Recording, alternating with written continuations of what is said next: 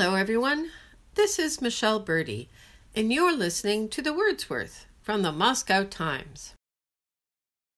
Russian prepositions.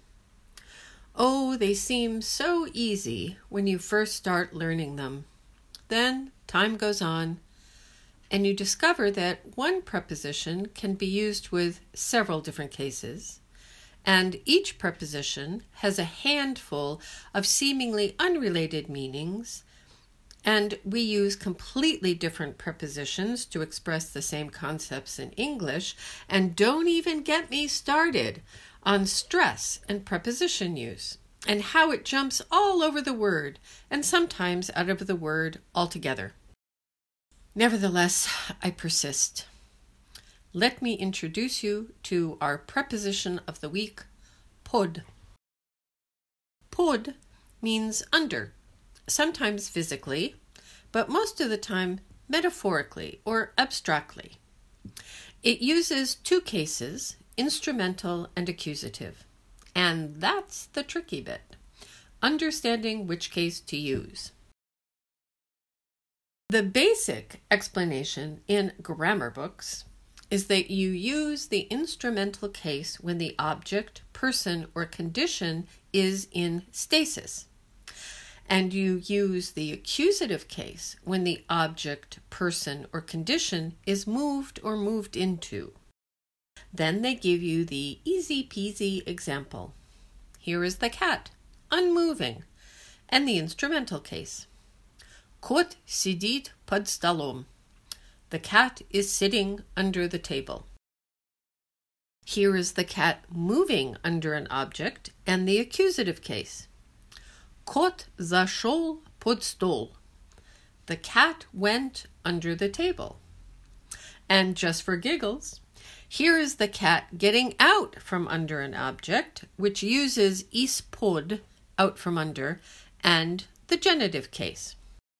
Кот вышел из-под стола. The cat came out from under the table.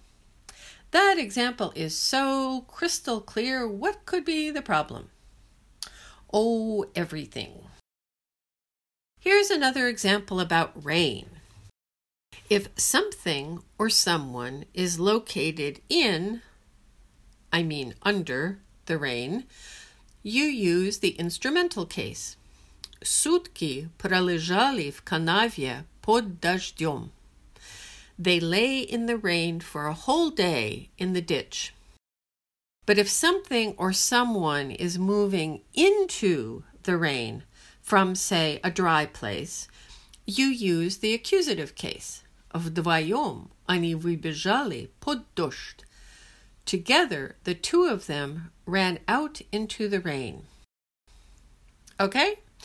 But how about if you're standing in the rain, стою под дождем, and then you decide to sing or dance or move around however the Spirit moves you. You still use the instrumental case since you are not moving into the rain, but staying under it. Here's the best way to remember this. Just think of Gene Kelly singing Payu Padajdyom. I'm singing in the rain. Pod is also used with some conditions, like having something under your control in some way. You can either take it under control, accusative case, or have it under control, instrumental. Я предлагаю взять процесс под контроль. I propose taking charge of the process, taking it under control. And here's a situation where everything's fine, a-okay. Все находится у меня под контролем. Радиоактивный фон в пределах нормы. I've got everything under control. The background radiation is within normal parameters. Famous last words, right? Another way pod is used is to describe something right next to you, by, around, or near something, in the environs of. Now, that's a complicated way of saying something that you already know. You do, of course, you do. You talk about Pod Moskovia, the area outside or around Moscow, and you all sang Podmoskovnaya Vechera in your Russian class, even though nights near Moscow have been translated as Moscow nights or midnight in Moscow. Knowing all this, you can move to that area and use pod with the accusative case. Мы решили переехать под Москву. We decided to move to the suburbs outside Moscow. And then you live there. Instrumental case. Мы живем под Москвой. We live just outside Moscow. Two other standard phrases in this category are pod nosem, under your nose, and pod rukoi, at hand, or literally under your hand. Here, someone is being taken by the hand, accusative case. Note where the stress goes. Она подхватила Клару под руку. She grabbed Clara by the hand. And here, something is in a state of being at hand. У вас наверняка найдется под рукой все необходимое. You probably have everything you need at hand. Then there are what I think of as the unique pod and accusative case usages and the unique pod and instrumental case usages. I have read some grammar books that try to combine them as moving and unmoving versions of the same concept, but I get totally lost in their logic. The only accusative pod phrases include describing a time that is just before a date, holiday, or other event, like pod praznik, just before a holiday, and pod осень, by autumn. Под праздник Русской Православной Церкви была передана новая резиденция.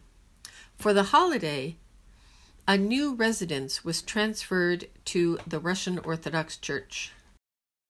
Под осень молодые уезжали на курорт, а бабушка начинала собирать ребят в школу.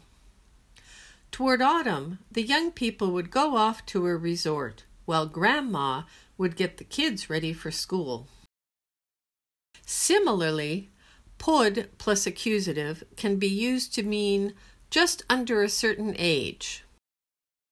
Ее муж – приятный мужчина лет под сорок. Her husband is a nice guy in his late thirties.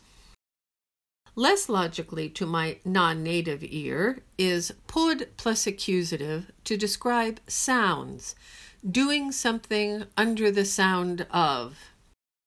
Мы пели под гитару. We sang to the accompaniment of a guitar. Я люблю засыпать под дождь.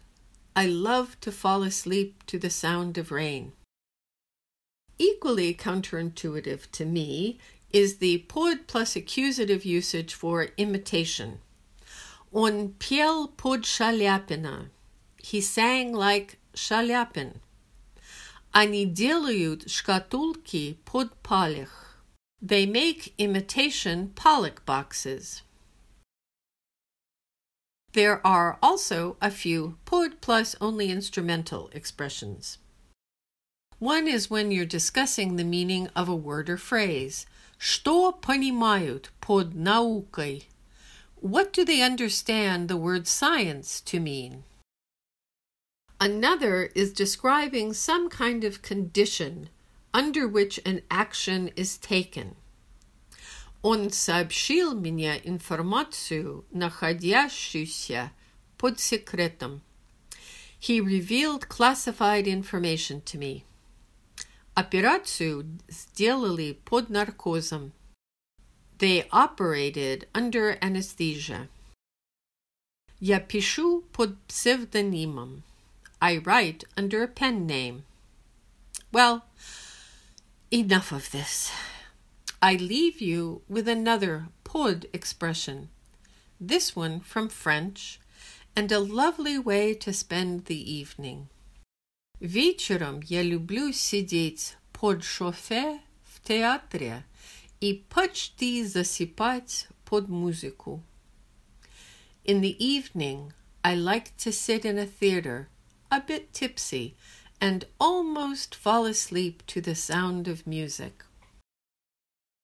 On that decidedly cheerful note, I'll sign off. But first, my ritual request to support us, because subscription is the only way independent media is going to survive. Thank you! И до встречи на следующей неделе. Пока!